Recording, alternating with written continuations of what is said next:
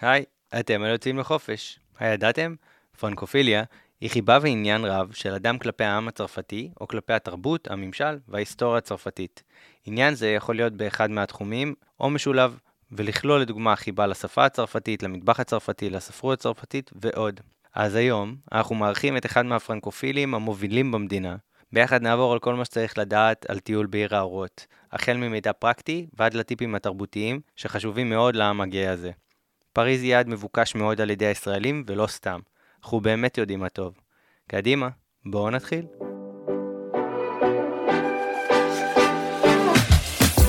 היי כולם, אני ארז קנלו, ואני פה כי אני חי מריגושים וחוויות. אני אוהב אוכל טוב, טיולים, נופים, תרבויות, ובגדול מאוד אוהב חופשות. זו בדיוק הסיבה שהקמתי את לוץ, חברה להפקת חופשות, ובדיוק הסיבה שאני פה. לחקור ביחד איתכם מקומות מרתקים, ולהבין איך הכי נכון לתכנן את הטיול הבא בכל יעד שנבחר. מדי פרק נארח פה אורחים מיוחדים. הם יעזרו לנו להכיר את היעדים כמו שרק מקומיים יודעים, וייתנו טיפים חשובים. אנחנו כאן מקליטים את הפודקאסט באדיבות אולפן הפודקאסטים של ספריית בית אריאלה, תל אביב יפו. אז אנחנו יוצאים לחופש, בואו נתחיל.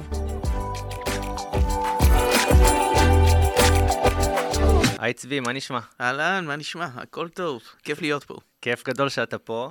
אמ, אני, זה ממש ממש כבוד בשבילי שאתה כאן. אה, באמת, כי אנחנו הכרנו אישית אמנם רק עכשיו, ואולי בכמה שיחות שעשינו, אה, אבל אני הגעתי אליך דרך אה, בעצם המידע שאתה מציף בו את הרשת, ודרך האתר שלך ודרך העמוד אינסטגרם. זה אחד הדברים הכי מרשימים, כאילו זה מאוד מאוד מרשים אותי ברמה האישית, זאת אומרת, זה המון המון תוכן איכותי, הרבה ידע על פריז, וזה כיף גדול שאתה כאן, וזה באמת כבוד בשבילי. תודה רבה. כיף לי שאיש מקצוע אמיתי נמצא פה ויש לי זכות לארח, אז תודה שבאת. אה, ולכן כולם, היום אנחנו מארחים אה, את צבי חזנוב, שהוא מנהל האתר פרנקופילים אנונימיים, שזה האתר המוביל בארץ בכל הקשור לצרפת ותרבותה. אז אה, כיף שאתה פה. צבי, קדימה, בוא נצלול אולי.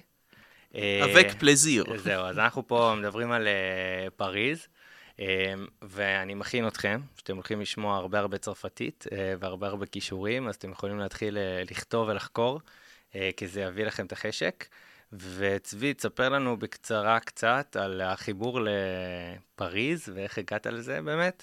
טוב, אה, פריז זה סיפור אהבה ישן, ישן. ישן, זה בעצם המקום הראשון שהייתי בו בחו"ל, זה בגיל שלוש, כמובן שאת ה...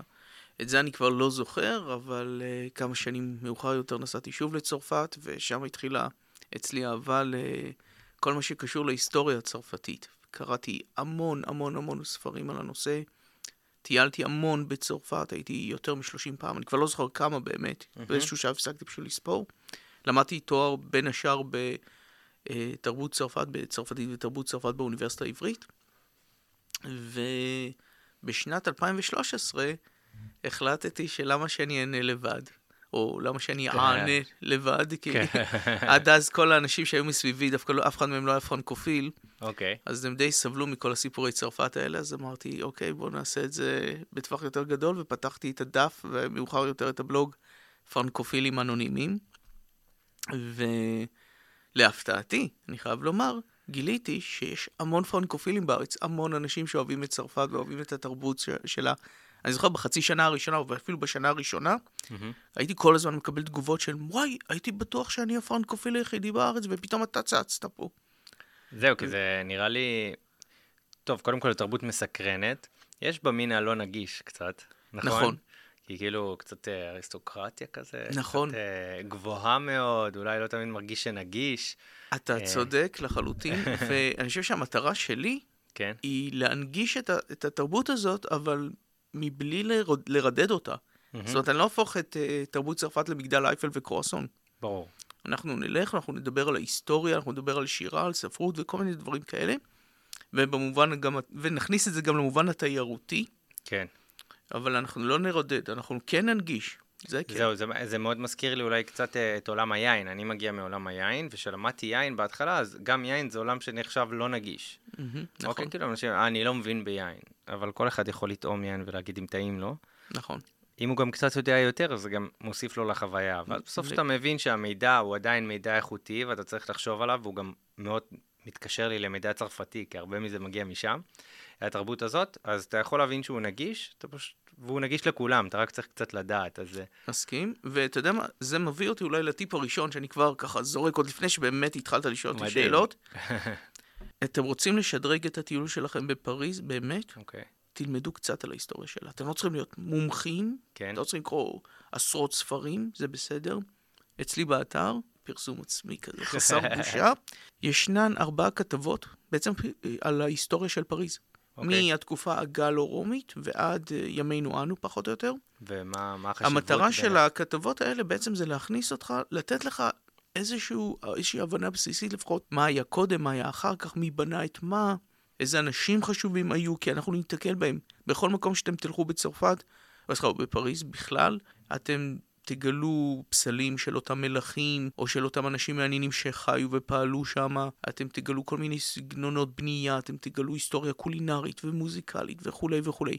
אם אתם יודעים קצת, לא הרבה, זה ישדרג, כי במקום סתם ללכת ולהגיד, וואו, זה יפה, mm-hmm. אתם הולכים ואתם אומרים, וואו, קראתי על זה, אני יודע על מה מדובר.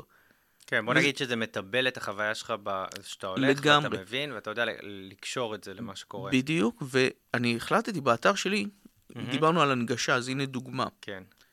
קיצר, עשיתי את זה בקיצור, כן? Mm-hmm. זה לא קל לכתוב את כל ההיסטוריה של אה, פריז בארבע כתבות, וכדי שזה יהיה עוד יותר קל, שמתי בסוף כל כתבה שורה של סרטים או קישורים לסרטים שמתרחשים באותה תקופה שעליה אני מדבר, ואם במקרה ילדים קוראים את הכתבה הזאת, יש קישורים לפרקים של היו היה שמדברים על מה שאני מה דיברתי. שקרה. כן, אז uh, כיף. אז אני אומר לאנשים, אל תתעצלו. קחו את הזמן, תקראו. זה יותר חשוב מלקנות עכשיו כרטיסים לאייפל, או אני לא יודע מה, או לגלות. לכל אטרקציה. או ללכת לשאול איזה מיליון אנשים איזה פטיסרי חייבים ללכת לפריז. זה זה בסדר, הנה, יש לי תשובה גם לזה. כל פטיסרי בפריז טובה. אגב, אני מכין אתכם, יש לכל משפט פה הולך להיות אגב, שיביא אותנו לעוד משהו. אה, צבי זה אחד האנשים שיותר כיף לשמוע אותו מדבר, אה, במיוחד על צרפת, כי רואים את ה... אתם צריכים לראות את העיניים הנוצצות, אבל אני מאמין שזה גם עובר, אה, ואת החיוך, וזה עובר בשיח, וזה כיף גדול, ואני מסכים איתך. זאת אומרת, זה מטבל וזה טוב. אה, ושוב, אני חוזר לעניין של האתר, שגם הנגשת את זה באופן שהוא עוטף, אז זה, זה גם מדהים וזה כיף. אה, מה אנחנו חייבים לדעת על פריז, או משהו מגניב לדעת על פריז לפני שאנחנו בכלל צוללים עליה? אז קודם כל את ההיסטוריה, אבל על זה נכון. דיברנו, ואני חושב שהכלל השני הוא שאין שום דבר חובה בפריז, בעיניי. כל הרעיון של פריז, וזה הקסם האמיתי, זה מה שקורה ברחוב, זה מה ש...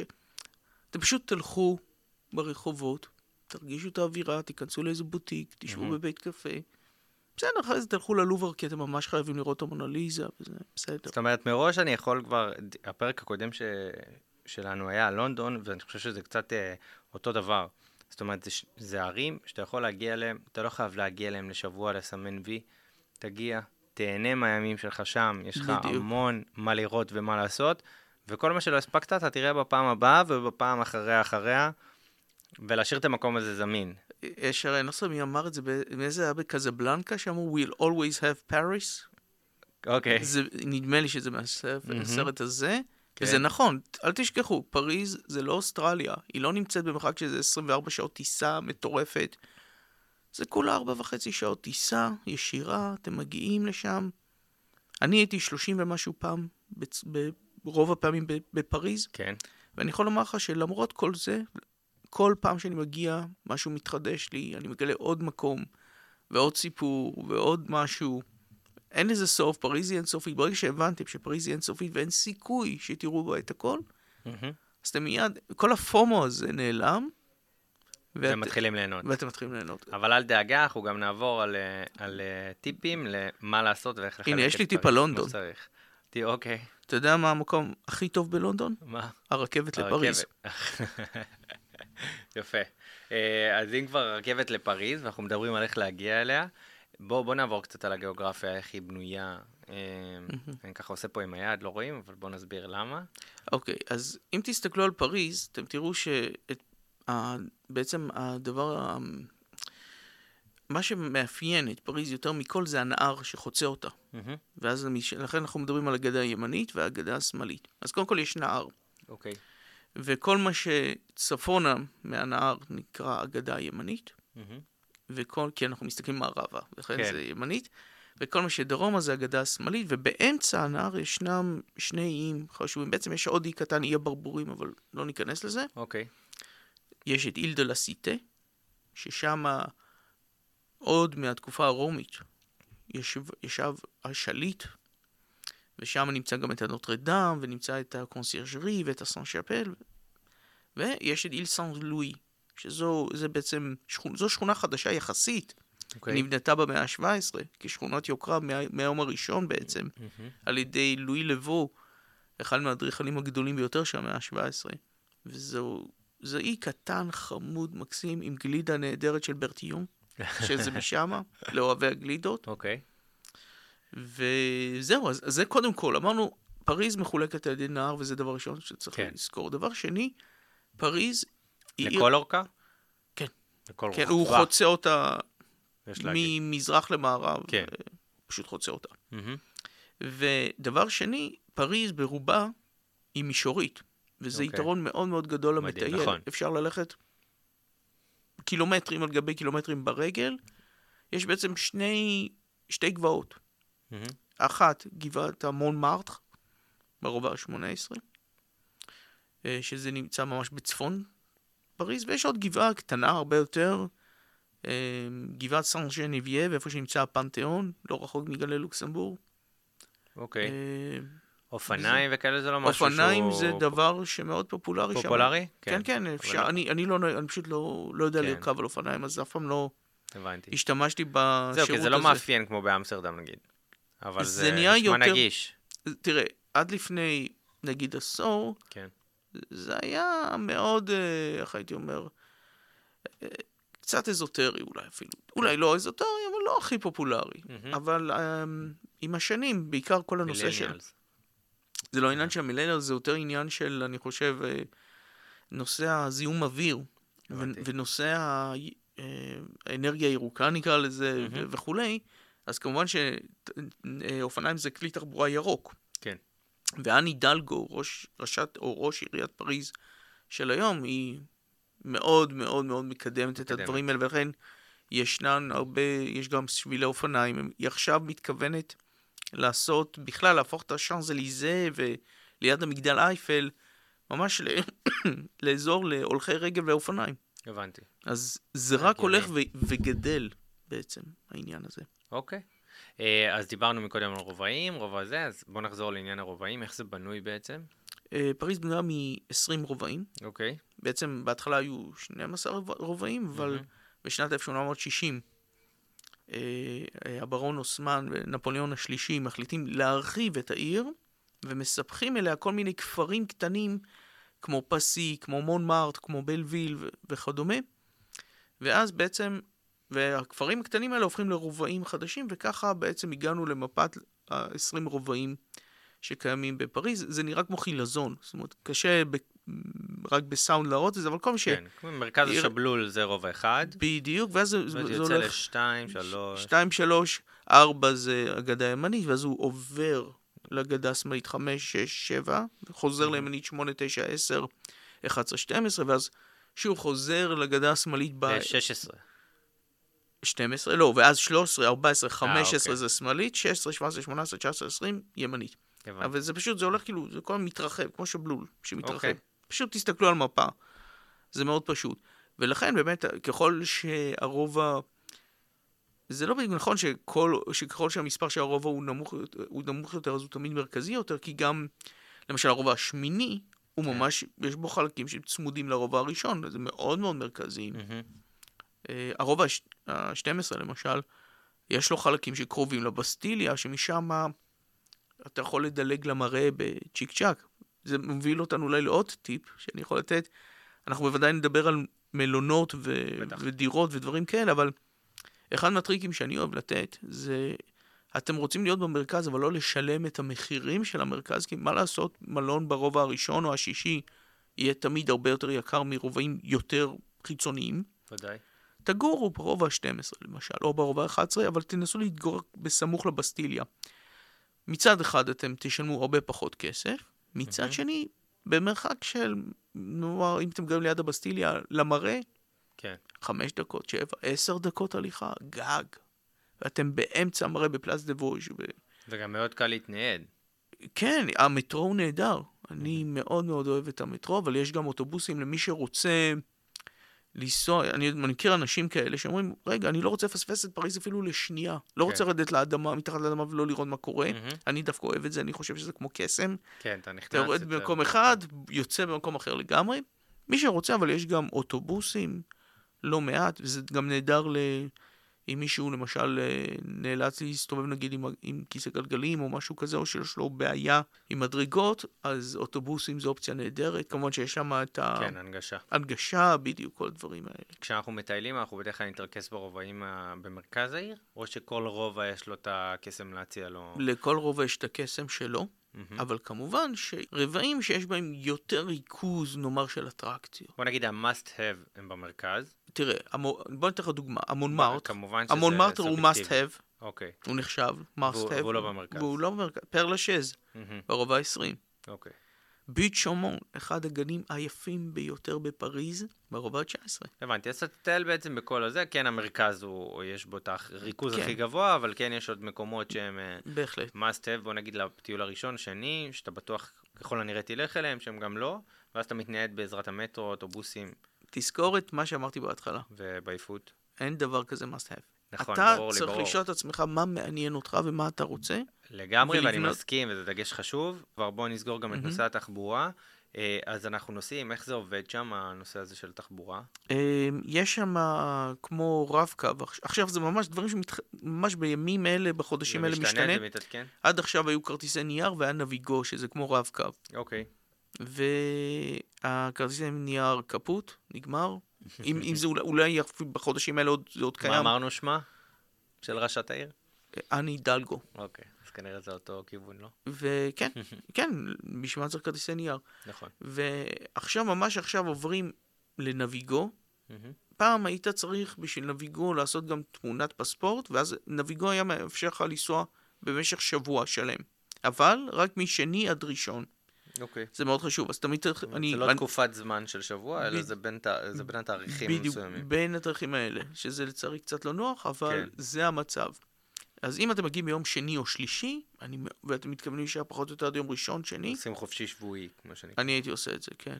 כן. לגמרי, כדי לשמור על הרגליים, כי גם ככה הולכים הרבה, כן. אז, אז זה כדאי. אוקיי, וזה תופס גם לאוטובוסים? זה תופס להכל, אבל, דרך אגב, עוד דבר אחד קטן, הנביגו, אם אתם יכולים היום לא רק להטעין חופשי שבועי או חופשי חודשי, מהמם. אלא להטעין, להטעין כרטיסים על זה. מה שפעם היו. כרטיסי הנייר, כן. כן. ואז, אם אתה רק עושה את זה, אז אתה לא צריך אה, תמונת פספורט, וזה חשוב לומר, כי לא כל תמונת פספורט עובדת בשבילם. אתה יכול לעשות תמונת פספורט פה בארץ, והם יכולים להגיד שהתמונה הזאת לא, היא לא בתקן. ממש כמובן, תמונת פרוטפ- אה, פורטפוליו, אפילו להם- לא דיגיטלי. כן, כן. אוקיי. אבל עכשיו זה כבר אחרת. עכשיו אה, אתה יכול ללכת לתחנה, והמוכרת תצלם אותך במצלמה דיגיטלית, יופי, זה זה התקדמנו, זה בסדר.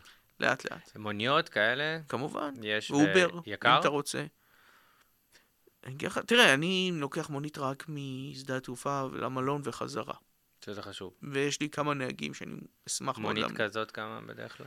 אה, תלוי, תלוי להיכן אתה מגיע, כי בעצם לפריז ישנם מספר אה, שדות תעופה. כן. המפורסם ביותר זה שרל דה גול, הוא נמצא צפונית מהמם. לפריז. משם זה עולה, אם אינני טועה, או בין 50 ל-60 יורו אוקיי. לכל מקום אז בפריז. הכי נוח מהשדה זה להגיע עם מונית? לגמרי. כאילו זה אלא אם. כן, כן. אלא אם כן, אתה במקרה, יש, ישנו קו רכבת שנקרא RER כן. ב. RER זה רכבת פרברים, יש לה קווים A, B, C D וכולי. ב יוצא משארל דה גול, מגיע למרכז פריז, לגר דו נור, לאל, אה, איל דה לה סיטה, שם בסן מישל, אה, אה, גני לוקסמבורג ודונפר אושרו, פה רויאל, ואחרי זה זה ממשיך הלאה גם לכיוון אורלי וכולי. אז אם במקרה אתם נגיד גרים על בולבר סן מישל שם ממש בהתחלה איפה שהיציאה מהמטרו, אתה יכול לומר וואלה, אני אקח את הרכבת, אחסוך כבר לעצמי. מונית, ואני לא אתבחבך יותר מדי. אבל אם זה כבר מצריך ללכת עם מזוודה וכאלה, חבל, אז חבל קדימה. על, ה, על הזמן וזה, כן, לגמרי. עכשיו, אמרנו, יש שרל דה גול, כן. יש את אורלי, שהוא זה- הוא השדה התעופה הוותיק מביניהם, דרך אגב, הוא היה קיים שם עוד קודם. ויש טיסות ישירות מהארץ? כן, כן. טרנסאבי, אני הולך לטוס לשם אוקיי. בסוף אפריל. אה, וזה, היתרון שיש הוא יותר קרוב משארל דה גול. אז המחיר גם... הוא גם המחיר הוא בהתאם, 30 יורו. אוקיי. אבל יש עוד, אה, אה, עוד שדה תעופה אחד, ואני ממליץ לכם בחום רב לא לטוס לשם. להימנע. להימנע בובה. אתם תגלו כל מיני טיסות זולות, זולות, זולות, זולות, רק אף אחד לא יגלה לכם שהמקום מרוחק בטירוף מפריז, ייקח לכם שעה ומשהו, אם לא יותר, להגיע לשם. להימנע. להימנע, אלא אם כן, אתם רוצים לא להגיע לפריז, אתם רוצים להגיע לליל, למשל לצפון צרפת, זה נהדר. זה בסדר. אתם רוצים, אתם יכולים להגיע לשנטיי, כל מה שבאזור הזה, העיירה סון-לי, למשל. אז כן, אז משם אתם יכולים בטח, בוודאי אם תיקחו גם רכב להשכרה משם, אז זה בסדר. אבל אם הגעתם לפריז נטו. או שרל דה גול או אורלי. אוקיי. את מי נפגוש קצת? בוא נדבר על הפריזאים. דיברנו על זה לדעתי, אה, תאפיין לי אותם. זאת אומרת, צרפתים עצמם זה עם, נראה לי, שאנחנו בתור ישראלים גם מגדירים אותם כעם. אתה יודע, אנחנו מכירים את הצרפתים שמגיעים לארץ, מכירים, שוב, אמרתי לך, את כל הקצת חוסר נגישות בתרבות הצרפתית.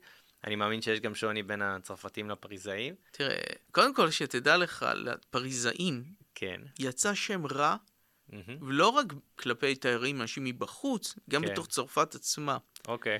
זה עד כדי כך שישנו, או לפחות היה פעם, אה, ירחון כזה שנקרא Le Parisien, אוקיי. והם לקחו את השם הרע הזה שיצא לצרפתים, לפריזאים, סליחה, ועשו לזה סדרה של פרסומות בבתי קולנוע, שכאילו מוכיחים כמה שהפריזאים הם אנשים גרועים. לדוגמה, חיזק את המיתוג. כן, הדוגמה הכי, פופול... הכי מיתולוגית, מהמם. אתם רואים שם שני תיירים יפנים או סינים או whatever, הולכים שם עם מפה, עובר שם איזה צרפתים, איזה פריזאים פונים אליו, ובצרפתית הכי רצוצה שיש, מנסים לשאול אותו איפה מגדל אייפל. ואז הוא בא ומפנה אותם לשם, הם חוזרים חזרה, ואז הוא הולך לכיוון ההפוך, ושנייה אחרי זה רואים את מגדל אייפל. ואז כתוב, לפריזיאן, הפריזאי, עדיף, עדיף אותו בז'ורנל ולא, ולא בחיים האמיתיים. אז זה, זה ככה... אז זה הגישה גם של צרפתים לפריזאים. כן, אבל, תראו, זה לא נכון. תראו, קודם כל, צרפ... פריז יש מיליוני אנשים, אני לא זוכר כמה, אני אף פעם לא זוכר כמה אנשים יש ומה הגודל של פריז. אוקיי. אל תשאלו אותי, אין לי מושג. לכו לוויקיפדיה בשביל זה. כן. אבל אני יכול לומר לך שמניסיון שלי, חלק גדול מאוד מהצרפתים והפריזאים בכלל הם אנשים מקסימים ונהדרים וחמים. הטיפ הבא שלי כאן הוא, תהיו מנומסים. תנו כבוד לאנשים האלה. אל תבואו בגישה של הכל מגיע לי, ו- ולמה אתה ככה ולמה אתה ככה. אל תנסו לשנות אותם. אל תנסו לפקפק באורחות חייהם. תבואו בנימוס, תבואו ב... תגידו שלום, ב- בונז'ור, אתה יודע, לא צריך ללכת עכשיו לברליץ, אני יודע, או, ל- או למכון הצרפתי. טוב, להגיד שלום בשפה שלהם גם, זה תגידו חשוב, יש שלום, לזה תגידו משמעות. בונז'ור, לא צריך ללכת למכון הצרפתי ב... ללמוד צרפתית בשביל זה, אוקיי? מהמם. ומרסי, תודה, פרדון, סליחה. ו- מאוד. אתה יודע, למשל, אתה נכנס לחנות, אתה לא מכיר את המוכר, הוא לא מוכר, הוא לא מכיר אותך. בונז'ור. אתה יוצא, אה, בונז'ורנה, בונסוארה, תלוי מתי, מה. תעשו את זה, פתאום תגלו את האנשים הכי נחמ- נחמדים בעולם. אוקיי. אז באמת, מה מאופיין? זה אנשים שגם, בטח הם, יש הרבה תעשייה בפריז, הרבה הייטק, כל הזה של צרפת מרוכז שם, אני מאמין. אה, לא, קודם או כל, שלא, לא לא. הכל מרוכז שם, יש בצרפת הרבה מאוד מקומות כן. עם מפעלים עצומים ו... וכולי, לא ניכנס לזה כי זה לא נכון. מענייננו. ישנו הייטק בפריז, ישנו ממש כמו עמק הסיליקון שם. בסנטייה, אה? ברובע השני. דרך אגב, זה הפך בשנים האחרונות ממש למרכז של סטארט-אפים וכדומה. יש כמובן, היו שם פעם מפעלי מכוניות, פז'ו, יש את פארק סיטרואן, שזה היה שם המפעל שלו. כן. בזמנו. אבל כן, יש, בוודאי, יש הכל. פריז זו בירה עם בירה של כסף. זאת אומרת, יש את הבורסה, שבניין מאוד מאוד יפה, שנבנה בתקופת נפוליאון. אה, ויש, כמו שאמרנו, הייטק, ויש תיירות, ויש כל מה שאתם רוצים. בסדר גמור. אה, דרך אגב, אפרופו כסף, כן. אחד מהבניינים הכי יפים בפריז, כן. הוא בניין ששייך לבנק אה, קרדיט מישואל, אם אני לא טועה. הוא נמצא מול גלרי לפייט. את כולם מכירים את גלרי לפייט ונכנסים ומסתכלים על הכיפה ואומרים, וואו, איזה יופי. אבל אם תחצו את הכביש ותיכנסו לבנק, ואפשר להיכנס כי זה מקום ציבורי, כן. תיכנסו לבנק שמה, תסתכלו למעלה על התקרה, אתם תראו ת- כיפה מטורפת מברזל וזכוכית. מצוירת או שפשוט המבנה מצוירת. עצמו? וואלה. יפהפייה. אוקיי, טוב לדעת. אז הנה, אתה רואה, לפחות יוצא משהו מהבנקים האלה. הם- היו שם תמיד? תמיד היה של בנק? לא תמיד היו בנקים. לא, לא, אבל. כן, זה ספציפית כן. זה בנק, ש... זאת אומרת, זה מבנה, one, כן. זה מבנה של בנק, זה לא שבנק קנה ארמון והתיישב שם, גם זה קורה כמובן. אבל במקרה הזה מדובר בבנק שנבנה כבנק, למטה אתם יורדים, יש את הכספות, אתם יכולים לראות אותם, זה כספות מהמאה ה-19. מגניב. גם הכספת יפה. אוקיי. ותגיד, מתי אתה ממליץ להגיע לפריז? אה, מבחינתי כל, כל כן, השנה, אוקיי, אבל... אנחנו ננסה לאפיין סוג של טיול וסוג של עונה וכזה, תראה, אתה יודע, לחבר אני- ביניהם. הזמן היחידי שאני פחות אוהב להגיע לפריז זה יולי-אוגוסט, בגלל החום. בגלל החום. החום הוא נוראי, נכון. בבתי המלון, אפילו באלה של השני כוכבים, ובטח אלה שלמעלה, מעל שני כוכבים, כבר יש מזגנים והכל, אבל עדיין, אתה מסתובב ברחוב רחוב וחם לך נורא, ויכול להיות לך לח, ויכול להיות שגם לא, כן? זה עניין של כן. מזל.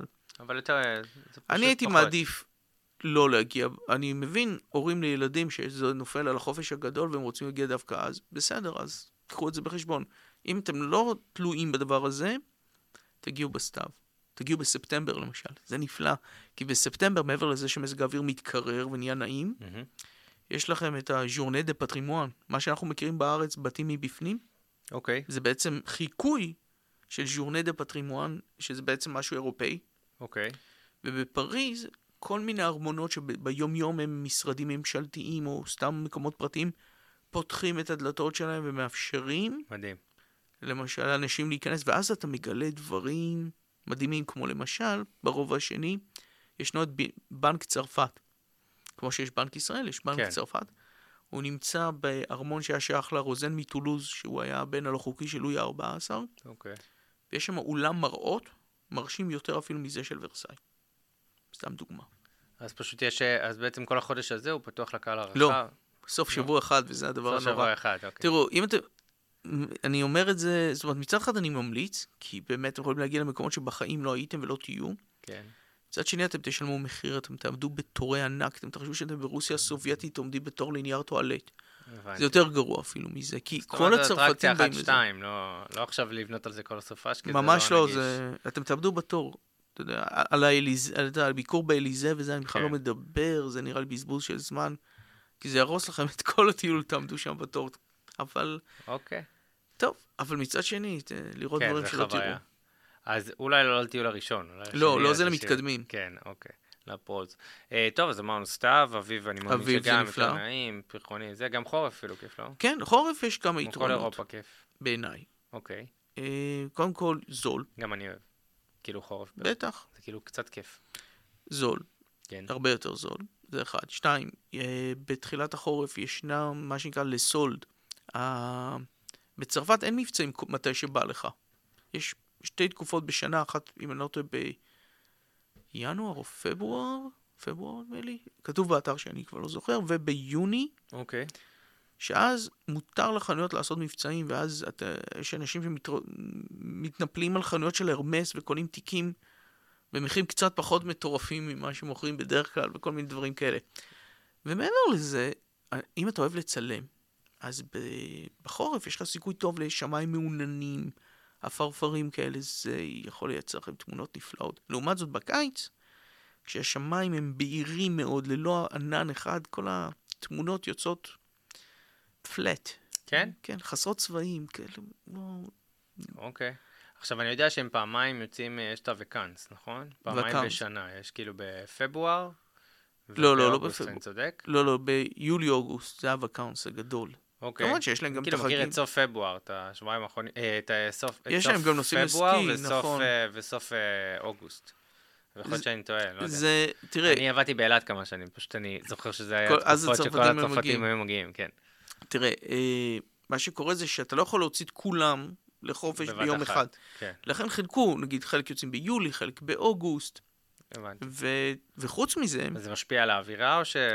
כן, כן? כן, ה... בעיקר, תראה, כל ה... מן הסתם מקדונלדס ימשיך לפעול בפריז גם כן. בתקופת הווקאנס, אבל אם אתה רוצה ללכת לאיזה חנות בוטיקית קטנה, יש סיכוי שהבעלים שלה בדיוק באותו זמן החליט שוואלה, הוא יצא לווקאנס. לא. כנ"ל הפסחא למשל. אני זוכר, איך פעם התגוררתי באיזו שכונה פריזאית לא תיירותית, ברובע העשירי. אוקיי. והיה שם איזה אטליז מאוד טוב, שמכר אוכל נהדר, ויומיים אחרי שנהניתי ונהניתי, פתאום מגיע שלט, יצאתי חופשת פסחא. נגמר. נגמר. בסדר גמור. אה, מקודם נגעת קצת, בקטנה, אני אשמח כן להרחיב, בקצרה אמנם, אבל להרחיב קצת על זה, על כל העניין של המלונות אה, כן. והמחירים. אז אמרת שבאמת במרכז העיר, שזה רוב, כאילו מרובע אחד וכאלה, שכל האזורים מאוד מאוד יקר. נתת את הטיפ, איזה סוג של מלונות, כאילו אופייני לאירופאי, חדרים קטנים, יותר בוטיקים כאלה? יש כל מיני, יש לך כן. מלונות מודרניים, ויש לך מלונות אה, במבנים ישנים, יש מלונות בוטיקים, שזה מלונות עם מעט מאוד חדרים, שבדרך כלל גם מנוהלים גם על ידי איזו משפחה וכולי. אני חושב שבאמת מה שמאפיין באופן כללי את המלונות בפריז, זה הגודל הקטן של החדרים. מהמם. צריך לקחת את זה בחשבון. כל הסטנדרטים שלנו, או של האמריקאים, למשל, גם האמריקאים מזדעזעים. כן. הם מבח- טוב, מבחינתם, הם מגיעים מ... חדר זוגי זה שפע. בערך בגודל של הארון בגדים שלהם. נכון. כן, זה... אז מה זה, אתם- 12? 14 כזה? כן, כזה. וואו. זה... עכשיו, כמובן שככל שתעלו בכוכבים, אז המצב יהיה יותר טוב. למשל, ארבעה כוכבים, אם אני לא טועה, בין 16 ל-20 סנטימטר מינימום, סליחה, מטר מרובע מטר מינימום. רבוע. כן. מינימום. הבנתי, זה חלק מהדירוג. זה, כן, כן, זה משפיע על דירוג גודל החדרים בין השאר. אה, לא, ויכול להיות לך גם חדר גדול במלון שלושה כוכבים, אתה פשוט תצטרך לשלם על זה הרבה יותר, אבל אה, כן, שימו לב, תסתכלו טוב טוב כשאתם מזמינים. אם חשוב לכם חדר גדול, תראו מה גודל החדר, ואם הוא קטן מדי בעיניכם, אז תשדרגו לחדר יותר גדול. אוקיי, ואיך שוק הדירות? אה, שוק הדירות הוא קיים, הוא, הוא נהדר, הוא לא מתאים לכל אחד לדעתי. אה, אני חושב שהוא מתאים יותר לדעתי לשני סוגים של אנשים. סוג ראשון זה האנשים הפרנקופילים המתקדמים, האנשים שלא ממהרים לשום מקום. כי הכיף הגדול בדירה זה להרגיש פריזאי. להרגיש פריזאי זה בין השאר לקום בבוקר, לרדת ל boulangerie, לקנות את הבגט או עוד כל מיני דברים, ללכת לשוק ולקנות כל מיני דברים טובים, אחרי זה לאכול אותם בדירה או לבשל למי שממש אוהב את זה. יש המון חנויות של אוכל ובישול וכולי. כן. אבל זה כמובן אומר שאם אתה עכשיו משקיע כמה שעות טובות בבישול ואכילה, זה אומר שבדירה, זה מה שאתה לא תתרוצץ כמו מטורף בפריז, יש trade-off פה. כן. אז אם אתה בא ואתה רוצה לראות ולראות וללכת וללכת ורק לישון במקום, אל תלך על דירה, חבל. אופציה נוספת שדירה כן יכולה להתאים, זה אם נגיד זו משפחה, עם כמה ילדים. עכשיו, להזמין ש- שני חדרים במלון, גם מלון לא יקר, יעלה יקר. הרבה יותר כסף מדירה. אז במקרה הזה, כן, דירה זה דבר חשוב מאוד. ומעוד מילה על דירות, אני אגיד משהו שאני לא יודע אם הקהל יודע. אני הולך ל Booking.com. Booking.com, למי שלא יודע, זה כבר מזמן מזמן לא מלונות. אני חושב שכמות הדירות שם כל כך גדולה, שבחלק מהמקרים יש יותר דירות ממלונות. אוקיי. במקומות מסוימים. וזה החוויה של Booking.com. אחד מהיתרונות הגדולים של Booking.com למשל, זה שהוא ייתן לך את הכתובת המדויקת. וזה מאוד חשוב. אתן לך דוגמה בפריז למה זה חשוב. בפריז, בחלק אה, הצפוני של הרובע השני, בואכה הרובע השלישי, רחוב סן דני, רחוב בלונדל, רחוב... אה, באזורים האלה, אלה הם האזורים היחידים שק... שזנות רחוב עדיין קיימת בהם בפריז. אוקיי. עכשיו, מספיק שתזוז כמה מטרים, איזה רחוב, הצידה לא תראה את זה ולא תדע שיש את זה. וב-Airbnb למשל, אני זוכר, כי פעם קרה לי כזה דבר, הם שמים לך עיגול, אזור כללי, בערך איפה, כן, אבל לא, עד שאתה לא משלם, אתה לא מקבל את הכתובת. ואני באמת שילמתי, והגעתי, וראיתי שבערב כל הרחוב שלי עומ- עומדות להן נערות ליווי ומציעות את מרכולתן. כן. עכשיו, אני כגבר, בסדר, לא, לא, לא איזה כן. מיוחד, אבל אני אומר, פתאום, אם נגיד זו משפחה עם ילדים, כן. או אם, או אם זה זוג חברות שהחליטו לעשות איזה לא סופש. בפריז, זה לא נעים. ולעומת זאת בבוקינג.קום, אתה יודע בדיוק מההתחלה מה הכתובת, ואז אפשר להתייעץ איתי ולהגיד לי, תגיד, הכתובת הזאת בסדר? זה בטוח? זה טוב המקום הזה? אני יכול להגיד לך כן או לא. ואז או שתיקח או שלא תיקח. אוקיי. קצת לא קשור, אבל כן, כן הזכרת לי. כשמדברים על צרפתים, או אנשים, כאילו, כשמדברים על צרפתים לרוב, אני יודע שזה גם הרבה מקומות בפריז, השיח הוא מאוד מיני. ולפעמים גם אה, סתם השמות של הרחובות, אה, וגם כן. קראתי מה שכתבת על הרובע ה-13 וה-16, וכאלה, זה עדיין קורה, או שזה דברים של כבר התרבות של פעם, שהם אה, כזה הבינו שהם, אה, אתה יודע, צריך אה, קצת יותר להצניע. אני חושב ש... לא, בוודאי שזה לא מה שהיה פעם. כן. נגיד, אתה יכול לספר על העניין עם הרובע ה-13 ו-16? לתת את כן, האנקדוטה הזאת? אה, אה, סיפרתי בתחילת ה... אה, בתחילת השיחה שלנו שישנם 20 רחוב, אה, רובעים בפריז. אבל זה בעצם התחיל מ-12 רובעים, ואחרי זה זה צמח ל-20. ובדיוק בתקופה הזאת, כשאוקיי, החליטו לספח כל מיני רבעים, אה, זאת אומרת, כל מיני כפרים נוספים לפריז, אה, אה, החליטו לקרוא לרובע שהיום הוא הרובע ה-16, הרובע ה-13, ככה זה עשה הרבה יותר שכל, כי זה נגמר ב-12, הרובע בפסי סופח, כן. נעשה את זה הרובע ה-13.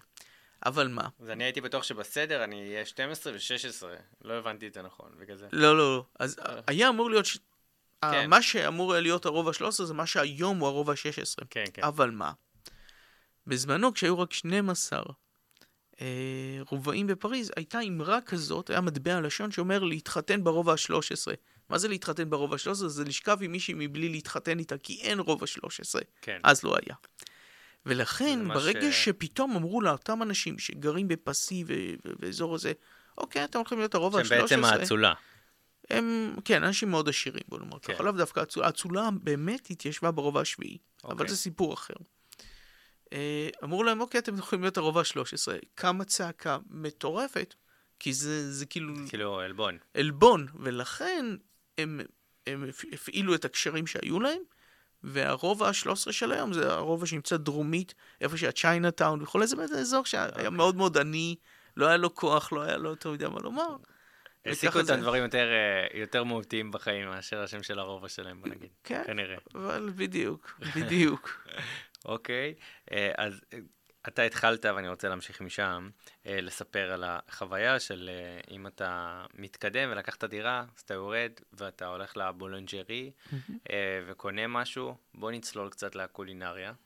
קצת נמפה בעצם, ואולי נמפה את זה על, לפי, לפי סדר היום. בסדר? אה, אוקיי, נגיד כזה, נלך על זה ככה, על החוויה היומית. אז אם קמנו בבוקר, ארוחת בוקר, מאפים, כאלה, אה, טוב, כאילו, פריז מלאה והכל, אז אה, יש הרבה, זה, אז אני נותן לך, כאילו. אני חושב ששנייה לפני שנתחיל לדבר, אני כן. חושב שצריך לומר מילה אחת על קולינריה צרפתית באופן כללי. אוקיי, מעולה. צרפת מחולקת לכל מיני מחוזות, בריטן, פרובנס, אלזז וכדומה, וכל אחד מהם יש את המטבח הייחודי שלו. שהוא מאוד מאופיין. שהוא מאוד מאפיין אותו, למשל באלזס, בגלל הקרבה ל- לגרמניה, אוכלים, אוכלים שם כרוב כבוש ונקניקיות, שוקרות וכולי. כאילו גם דיברנו על זה, זאת אומרת, מאוד מקדשים את מה שהאדמה מביאה, את כל נכון מאוד. חומרי הגלם הכי איכותיים שהמקום יודע בדיוק. לספק. בדיוק. אוקיי. בפריז, איכשהו אין איזה מטבח ייחודי, אין מטבח פריזי, אין מאכל פריזי, לא שידוע לי. יש קצת יין פריזי, דרך אגב. וואלה. כן, יש יין במונמרט, אה, קוראים לו פיקו, שחוץ מזה שהוא משתן מאוד, זה בערך, זה הסגולה היחידה שלו, כי הוא מגעיל וחמוץ. אבל כל שנה יש בציר, וזו חגיגה שלמה. ושם מגדלים גם את הגפנים? כן, יש במונמרט, אתה. רואה, ממש ב... ליד מוזיאון מונמרט. אוקיי. ליד Au Lapin Agile, הקברט המפורסם, אתה יכול, אתה יכול ממש לראות את הגפנים. מעניין. בסדר גמור. ומה שגיליתי, שנה, שנה שעברה, כשביקרתי בפריז פעם אחרונה אצל ידידה שלי, שהיא מתגוררת בפריז, קוראים לה מרים מטרי, עושה גם אה, סיורים מודרכים שם, היא לקחה אותי ל... תרשמו, מעולה. כן, לא, היא, לא, אבל היא. נולדה, נולדה, היא, היא נולדה בפריז וחייתה רוב החיים שלה, היא גם חייתה בארץ, ולכן יש לה... ציורים בעברית? כן, כן, כי היא יודעת אה, עברית. היא, גר, היא גרה בקיבוץ פה בארץ, אז היא יודעת אה, עברית אוקיי. מעולה. מדהים. והיא לקחה אותי לארוחת, הזמינה אותי לארוחת ערב אצל, אצל אחותה ו... ובעלה, והבעל בחר יין ושתיתי ומאוד נהניתי, ושאלתי מה זה היין הזה, והוא אומר, זה יין ברחוב, מרחוב טורביגו בפריז. והתברר לי שבאחד הרחובות המרכזיים בפריז, ישנו יקב קטן שלא ידעתי על קיומו. אז כן, יש יין פריזאי. זה ככה קוריוז. אוקיי. אבל עכשיו נחזור לענייננו. אז בפריז בעצם אנחנו רואים מטבחים מכל צרפת, ולא רק מכל צרפת, גם מכל הקולוניות שלה. אז עוד מעט נדבר על המטבחים האלה, אבל אני אחזור לשאלה שלך, מה עושים בבוקר? הבדיחה אומרת שארוחת בוקר צרפתית זה קפה וסיגריה. אוקיי.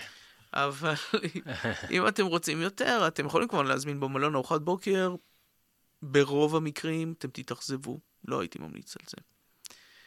אני כן הייתי ממליץ או ללכת לבית קפה ואז אתם תקבלו משהו אולי אפילו במחיר קצת יותר נמוך ותקבלו נוף אנושי ותשבו על הטרסה ותראו את הפריזאים עוברים וזה כבר יותר טוב. מהמם.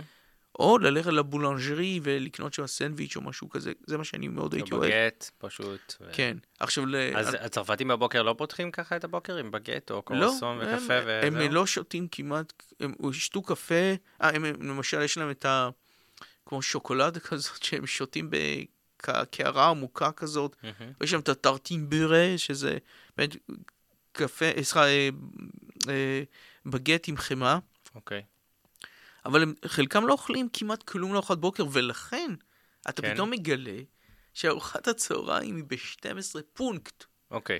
ואם אתה תעז להיות לא, לא, ר- לא רעב בשעה אחת וחצי, אתה תגלה שכל המסעדות הצרפתיות הטובות בפריז סגורות. סגורות. לך למקדונלדס, תקנה שם. משהו. עכשיו, בפריז זה עוד ניחא, כי זו עיר טוב גדולה. לדיאטה שלי. כן. סתם לא, אני גם בלי בוקר. אז, אה, אז פריז זו עיר גדולה, אז אתה תמצא, אבל אם אתם תצאו מפריז, תלכו לאזורים הכפריים, אתם תגלו שאוי ואבוי לכם אם לא תאכלו בין 12 ל-1 וחצי, כי אז עד שעה 6 או 7 אתם תהיו רעבים, לא יהיה לכם כלום, כלום הבנתי. לאכול. אז כלום. בעצם הבולונג'רי וכאלה הם פחות לבוקר וזה, הם פשוט כאילו הם מצרך, גם, כאילו, הם לכל, לכל השבוע, כן, לכל הם היום. פשוט עושים, אה, כן, פשוט בית ייצור. מהמם. אוקיי. אז זה ארוחת הבוקר, דיברנו על זה נכון. קצת. ואז יש את ארוחת הצהריים. וארוחת הצהריים זה מאוד תלוי מה אתם רוצים בעצם. יש כאלה שיאכלו סנדוויץ' לארוחת צהריים וזה מספיק טוב להם. כן, ודאי. כבודם במקומם מונח. אנחנו נגיד למסעדות, אז בעצם יש לנו range, יש מגוון מאוד מאוד רחב. גדול, מכל מיני ביסטרואים קטנים ששם אתם גם יכולים לאכול plat du jour במחיר מיוחד או, או מניו. דרך אגב, יש הבדל בין מניו לקארט. מניו, אנחנו חושבים מניו זה תפריט, לא. נכון, אז מה זה? בצרפתית מניו זה תפריט עסקי. זאת אומרת, זה התפריט המוגבל הזה שאתה יכול לבחור בין 2-3 מנות ראשונות, 2-3 מנות עיקריות, 2-3 אתה קינוחים. קונה ארוחה. וזה- ו- וקארט, או על הקארט, קארט זה התפריט המלא. התפריט המלא ה- ועל הקארט זה מהתפריט, וזה אומר שאתה בוחר את מה שאתה רוצה. אתה בוחר את מה שאתה רוצה, בדיוק. נכון. וכמו שאמרתי, בפריז בעצם יש את כל המטבחים של צרפת, מטבחים פרובנסליים, למשל Chez Janou, מסעדה פרובנסלית שאני מאוד מאוד אוהב ליד Place des Vosges, ויש את Bofinger, שזה brasserie מאוד מפורסמת. אז את המסעדות הם יאפיינו, יהיה כתוב מאיזה סגנון אוכל בוודאי, יש שם? הם בוודאי מאוד גאים בזה, זה יהיה מאוד כן. מאוד ברור. אוקיי. והרבה פעמים יש יכול להיות דגלים של המקומות, או כל מיני פרטי לבוש של המקומות, כל מיני דברים כאלה שאתה תדע שאתה נמצא במסעדה אוברניאטית או אלססית, או מסעדה שאוכלים בה רקלט ומהאלפים הצרפתיים ו- וכולי וכולי. אבל מעבר לזה, צריך לזכור, צרפת היא גם הייתה מעצמה קולוניאלית, וזה, מת- וזה גם משפיע על המטבח שלה. יש כמובן את הקוסקוס, המפורסם מצפון אפריקה. זה הרבה של- אוכל זר שנכנס למטבח המון, הצרפתי, אבל- והוא- ואפשר אבל לצרוך אומץ. אותו בכאילו טוב. אבל אני אגיד לך יותר מזה, הזדמנות. ללא אוכל זר, המטבח הצרפתי לא היה קיים. תראה, עד המאה ה-16, מהמם. האוכל הצרפתי נחשב באירופה לאוכל הגרוע ביותר. אוקיי. אוכל נוראי. זה התחיל להשתנות כשמלכת צרפת קטרין דה מדיצ'י הגיעה. היא במקור. מפירנצה, בדיוק. היא הביאה איתה את הטבחים שלה, את הטכניקות. חלקם היו מביאים, למשל, בשביל הסורבה היו מביאים אה, קרח מיוחד מהאלפים שם, אני יודע. אגב, את הפחזניה. נכון, פחזניה, גלידה, נכון. פסטה. מהמם. עכשיו, פסטה יש לך היום גם במטבח צרפתי. זאת אומרת, כן. הם אימצו, אין להם שום בעיה, הם מאמצים הכל. היא הייתה רק בת 14 לדעתי, אה, כל הסיפור הזה פה. נכון. בת אתה- 14 יתומה, אה, נכון? רגע, רגע, כן, 1533, אתה צודק. כן. בת יפה 14 יתומה. יפה מאוד, כן, היא הייתה יתומה, היא... ההורים שלה מתו כשהייתה בת פחות משנה. כן. אה, ונכון, והיא הגיעה לצרפת, וזאת ההתחלה. אחר כך התחילו, במאה ה-17 כבר התחילה להיווצר בעצם מסורת קולינרית צרפתית. אבל הבסיס, הבסיס, הבסיס, זה כל מיני דברים שהם סיפרו מהמטבח האיטלקי. ולכן, אין שום פחיתות כבוד מבחינת הצרפתים, גם לספח את הקוסקוס אם צריך, בסדר גמור. ולהביא. אוכל אסיאתי נפלא. מדהים. נפלא. מי שאוהב אסיאתי, אה, יש, דיברנו על הרובע ה-13, כן. שם יש ריכוז מטורף, יש ממש צ'יינאטאון שם. יש גם רובע, יש גם אוכל אסיאתי ב- ליד אזור Arts et Métiers ופומפידו, אבל יותר צפונה מפומפידו. איזה כיף זה אוכל אסיאתי, כן? אין בארץ, לא, כאילו בארץ יש תאילנדי טוב, קצת אה, וייטנאמי, אבל לא... זה לא- זה לא אותו דבר. זה לא אותו דבר, תלך לא, לשם, לא אותה חוויה. תאכל שם לי. פו, תאכל bo bun. אתה יודע מה זה bo bun? לא? bo bun זה מאכל וייטנאמי שנ- שנעשה בטמפרטורת החדר. אוקיי.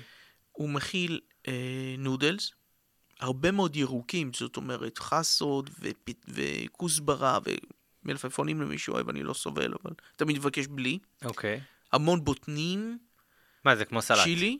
זה לא בדיוק, זה סלט אבל זה בטמפרטורת אחרת, אז זה כן. משהו מוזר. אה, ועל זה הם שמים לך כל מיני בשרים. ואז אתה. בוחר, נגיד, יש בובון עם עוף, ובובון עם בקר, ובובון אוקיי. עם חזיר, ועם שרימפס, ומה שאתה לא רוצה. יאללה, כתבתי. זה נפלא. אם אתם רוצים סושי טוב, אתם רוצים בכלל מטבח יפני טוב, תלכו לרובע השני ברחוב סנטן וקרואדת פטישון, לא רחוק מהפלה רויאל, דרך אגב. כן. שם מקבץ מאוד גדול של מסעדות יפניות וקוריאניות. מדהים. וכדומה. כן. אז, אז לרוב אני אבסס את הארוחות שלי, אה, אם אני רוצה ארוחה קלה אז בסדר, אני אוכל, יש אוכל רחוב קצת לצהריים, אוכל כזה, לא, לא יודע, לא, לא הייתי קורא לזה רחוב. לא ממש. תראה, אין אה, פלאפל, כאילו יש פלאפל אם אתה ממש לא. פלאפל, אבל אה, יש, יש מקומות שאוכל הרחוב שלהם הוא טוב. נגיד בארץ יש אוכל רחוב. במזרח, במזרח, כן. בארץ גם. במזרח או כאלה, אבל שם לא. הפלאפל והשווארמה וכל הדברים האלה. אז שם פחות, יותר מסעדות. יותר מקומות שאתה תשב בהם, זאת אומרת, הם נותנים כבוד לאוכל, הם לא מאמינים, אני חושב, בלעמוד ו- ולאכול כשהפיתה נוזלת לך. קיבלתי. מדהים. אז אם אני ארצה, לס... אני ארצה להבין איזה מסעדות הן טובות, אה, ואיזה מסעדות הן אה, נכונות, יש כללי אצבע כאלה? אה, כן, יש כמה כללי אצבע. אה, למשל, אתה רואה תפריט עם תמונות, תברח. אוקיי.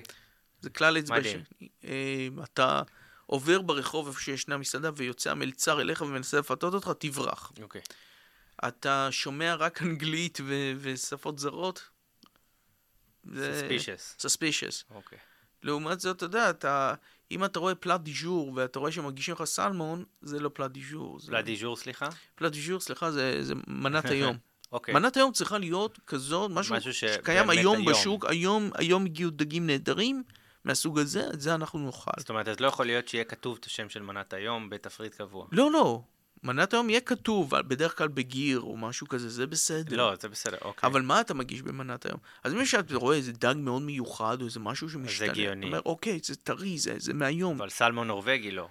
כן, זה הבנתי. פחות. אה, אבל אתה יודע, תראה, גם היום, האמת, היום כבר לא עוצר את כל הכללי האצבע האלה. יש לך למשל אפליקציה שנקראת The Fork, לפורשט, שאני אוקיי. מאוד ממליץ עליה. כן, בכללי באירופה אגב. נכון. והאפליקציה הזאת, מעבר לזה שהיא חוכמת המונים, כן? אתה רואה כן. מי קיבל ציון גבוה ומי קיבל ציון נמוך, היא גם הרבה פעמים נותנת לך הנחות על עצם זה שהזמנת אה, דרך. את דרכם, ואתה גם צובר נקודות. ואם אתה צובר איקס נקודות, אז אתה מקבל אחר, בארוחה הבאה 10 יורו, משהו כזה, הנחה, או 20 יורו, תלוי כמה צברת. אז זה גם משתנה, אז אתה עושה את כל אלה, וכמובן שבאתר שלי יש המלצות על מסעדות. אז אתה מגניב. לא, לא תהיו רעבים. ואיך לגבי המחיר, תג מחיר? מסעדות ממוצעות, ביסטרו ממוצע? אני אומר, בארץ כמו בארץ? יותר נמוך מבארץ. יותר נמוך. ב...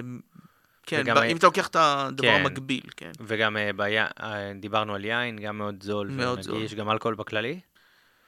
אני אגיד לך את האמת, אני כן. פחות שיודע אלכוהול. בסדר, אה, ניסיתי. אני פחות יודע, אני משער שכן, אבל אני לא ו- רוצה סתם להגיד משהו שאני לא מבין בו. בסדר גמור. הערב מאופיין ביותר fine dine? כאילו זה גם שם יש ככה? שם גם, בוודאי, ארוחות... כאילו גם ערב. התרבות שלהם זה לאכול בערב יותר... אה, כן, כן, כן? הרבה פעמים כן. הארוחה העיקרית היא ארוחת הערב, בהחלט.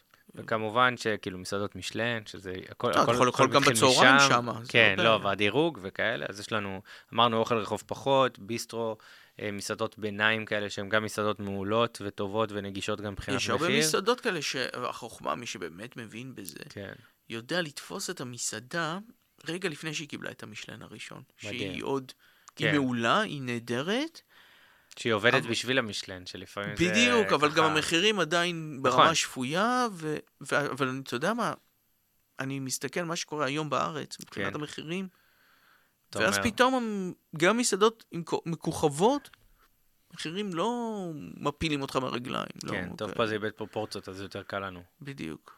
טוב, לפחות זה. גם אל תשכח שהשקל כרגע, בזמן שאתה. מקליט את ה... כן. בדיוק. אז אה, טוב, לפחות יש יתרון בזה שפה נהיה כל כך יקר, שזה הופך את הבילויים שלנו. ליותר נעימים לגמרי. ואת החופש. בסדר, ומה לגבי באמת סצנה כזה קצת יותר של ברים ודברים כאלה? יש, בוודאי. יש חנו... איך זה עובד? יש ברי יין? יש, יש בוודאי. להם יש שם מרתף- מסוים? אה, יש גנג- גנגט, שזה לא, זה יותר מקום שבדרך כלל שפת נהר. אוקיי. יש הרבה מרתפי יין ברובע השישי ליד כנסיית סן סילפיס, ברו דה קנט, שז'ורג' קוראים למקום הזה. אה, אני לא יודע אם הבחור שם עדיין אותו בחור, כי כבר מזמן לא הייתי שם, אבל אוקיי. לפחות פעם היה, אתה יורד למרתף יין, כן. ויש שם איזה בחור שהוא המנהל, ואם הוא שומע שאתה מישראל, פתאום שם לך אבא נגיע וכל מיני שירים של... אבל זה נחמד, אתה יודע, אוהבים אותנו, לפחות... כשיש מספיק יין, אפילו, אפילו אותנו אוהבים. מגניב. כן. אז איך באמת הברים שם, התרבות, המ- כאילו תראה, יציאות, עד איזה שעה יוצאים בלילה בכלל? האמת שלא הרבה, ככל שזכור לי, מהמם. פריז זה לא משתגע, זה לא, לא תל אביב, עיר ללא הפסקה שבארבע כן. בבוקר אנשים יוצאים. לא. בערך ב-12, אחת, הסיפור נגמר. הדברים, ושוב, אני גם אומר, באמת, אני לא בליין גדול, כן. אוקיי? אני לא הבן אדם לדבר על חיי הלילה הפריזאים, אני כן יכול לומר שמאנשים שאני מכיר שאוהבים את זה, הדבר הכי חזק כרגע, הכי אופנתי, זה הרופטופ. מהמם. זה הברים שנפתחו על גגות פריז, כי אז יש לך את כל פריז פרוסה לרגליך, יש המון ברים כאלה יפהפיים, למשל, ישנו כלבו צרפתי מאוד מפורסם, BHV, Bazar Hôtel de Ville, מהמם. שנמצא ממש ליד ההוטל דה ויל, עיריית העל של פריז. אז אם תעלו למעלה על הגג, ישנו rooftop, אתם יכולים לראות, לצפות על כל פריז, לראות את הנוטרדם, מה שאתם לא רוצים. האייפל מנצנץ.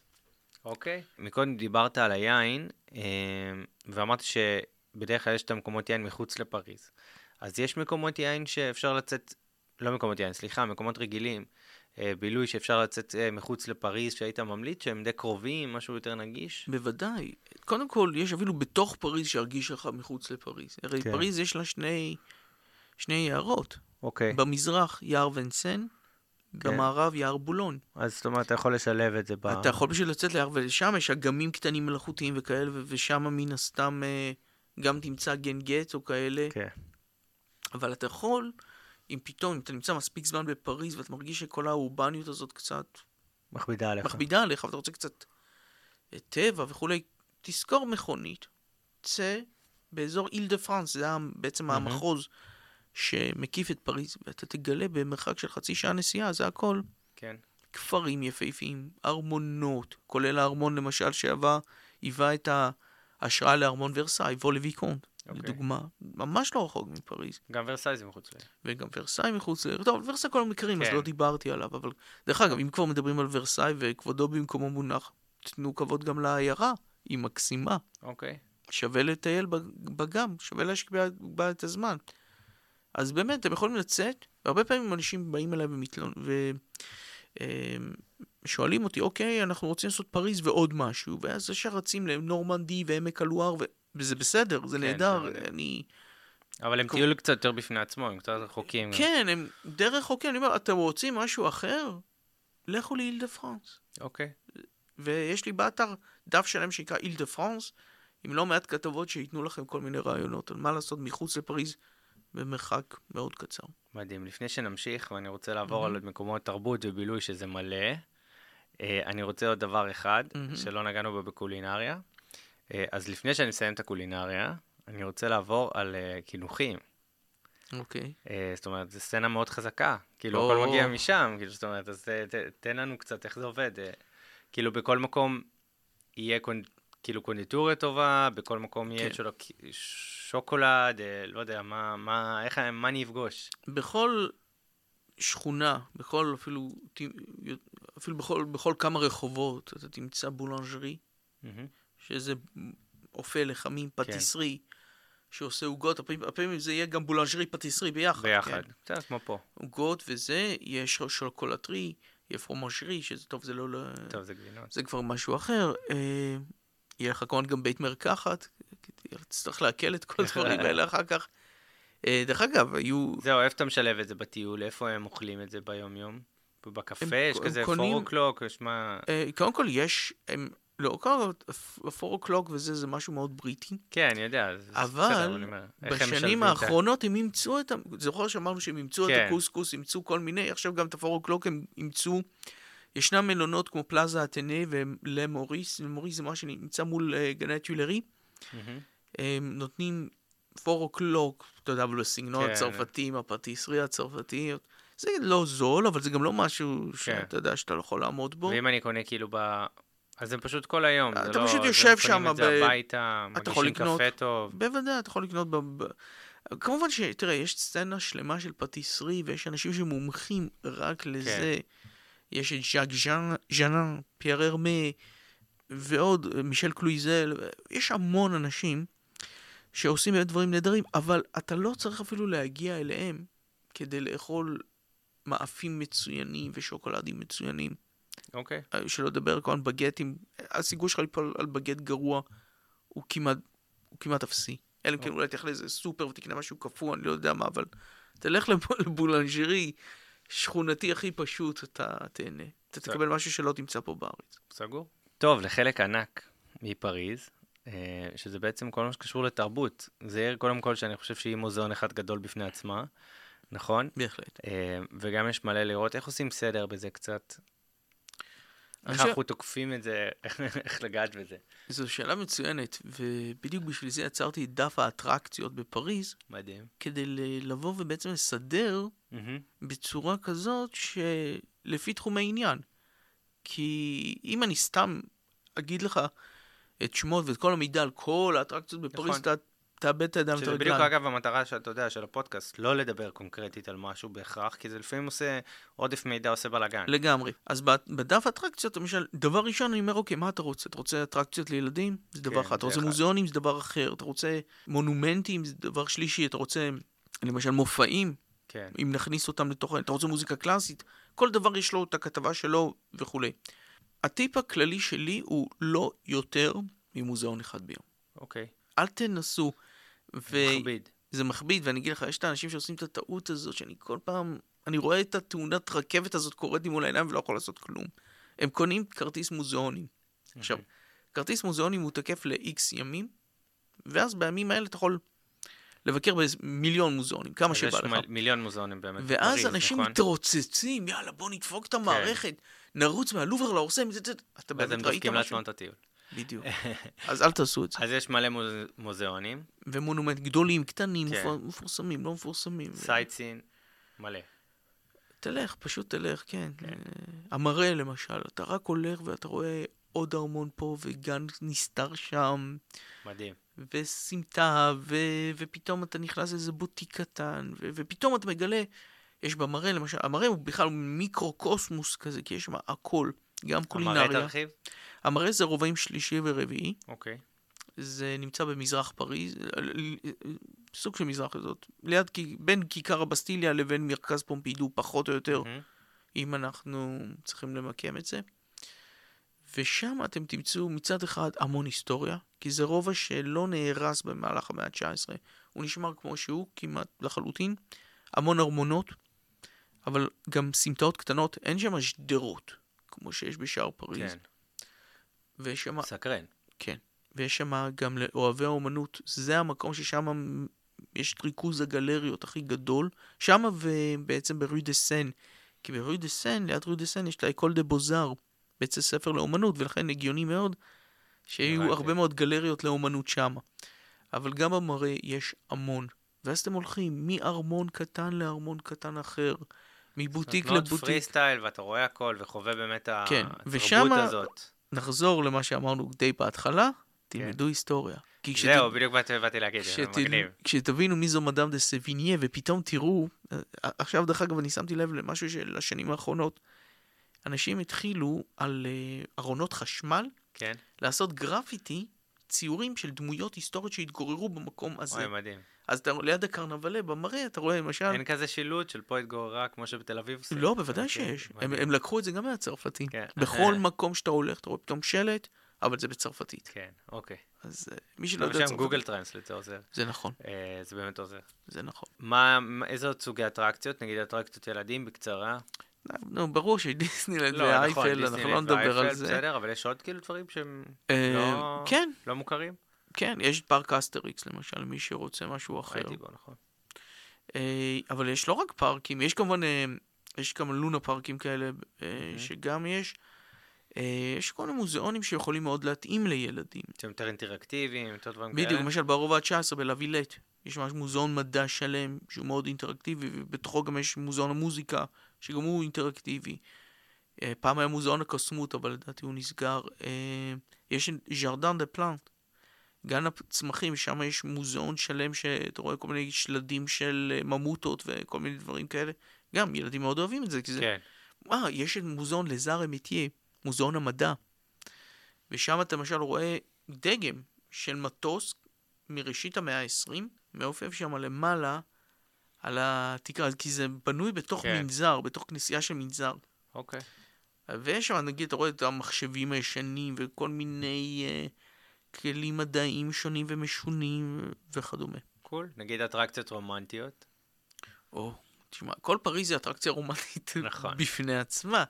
יש אצלי כתבה למי שממש רוצה למשל אה, אה, להציע נישואים, ישנה כתבה לא, שלא אני כתבתי, כתב ידידי היקר אה, יואל תמנליס, שהוא פרנקופיל כבד, ביקר בפריז עוד יותר ממני, והוא ממש ריכז 14 מקומות מפ... לא בנאליים, לא, אוקיי, כן. נציע נישואים מול מגדל אייפל, בסדר. אבל הם גם מקומות שאני יכול להגיד שהם רומנטיים בכללי, לבלות כל בהם. סמטה קטנה, כל, כל כיכר קטנה, כמו כל, כיכר פירסטנברג, למשל, בעיניי, הכיכר הרומנטית ביותר בפריז.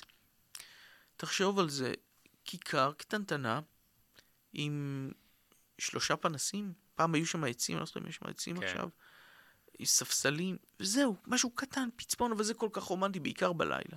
ברור לי. כל פריז היא רומנטית. יש איזה מקום, כל פריז גם יפהפייה. לא, ו- לא הכל, אבל כן. לא, כאילו יש המון המון המון, כאילו, יש המון. אני זוכר שהלכתי לפריז, אמנם הייתי יחסית אה, ילד, אה, אבל הכל הדהים אותי, כאילו, כל הזהב וכל הקשרים, וכל, כאילו, נכון. מאוד מאוד יפה יחסית, דרך אגב, עוד טיפ קטן, ככה כן. הזכרת לי, בטח. את פריז צריך לראות פעמיים. פעם ביום, פעם בלילה. כי שונה. בלילה הבניינים הגדולים, בעיקר על גדות הסן, כן, מוארים בתאורה מיוחדת. ולכן, למשל, כשאנשים שואלים אותי אם שווה לעשות שייט על הסן, אני אומר בוודאי, אבל אך ורק בלילה. בלילה. משתי סיבות. לראות. א', לראות את התאורה, ומצד שני, זה גם יאפשר לכם לנוח. תחשבו, כל היום הלכתם, הלכתם, ואתם תלכו קילומטרים, מהמם. המון קילומטרים, אז גם אתם יכולים לנוח וגם לחוות עוד קצת. אז אה, מגניב. אם כבר שייט על הסן, רק בערב. אוקיי.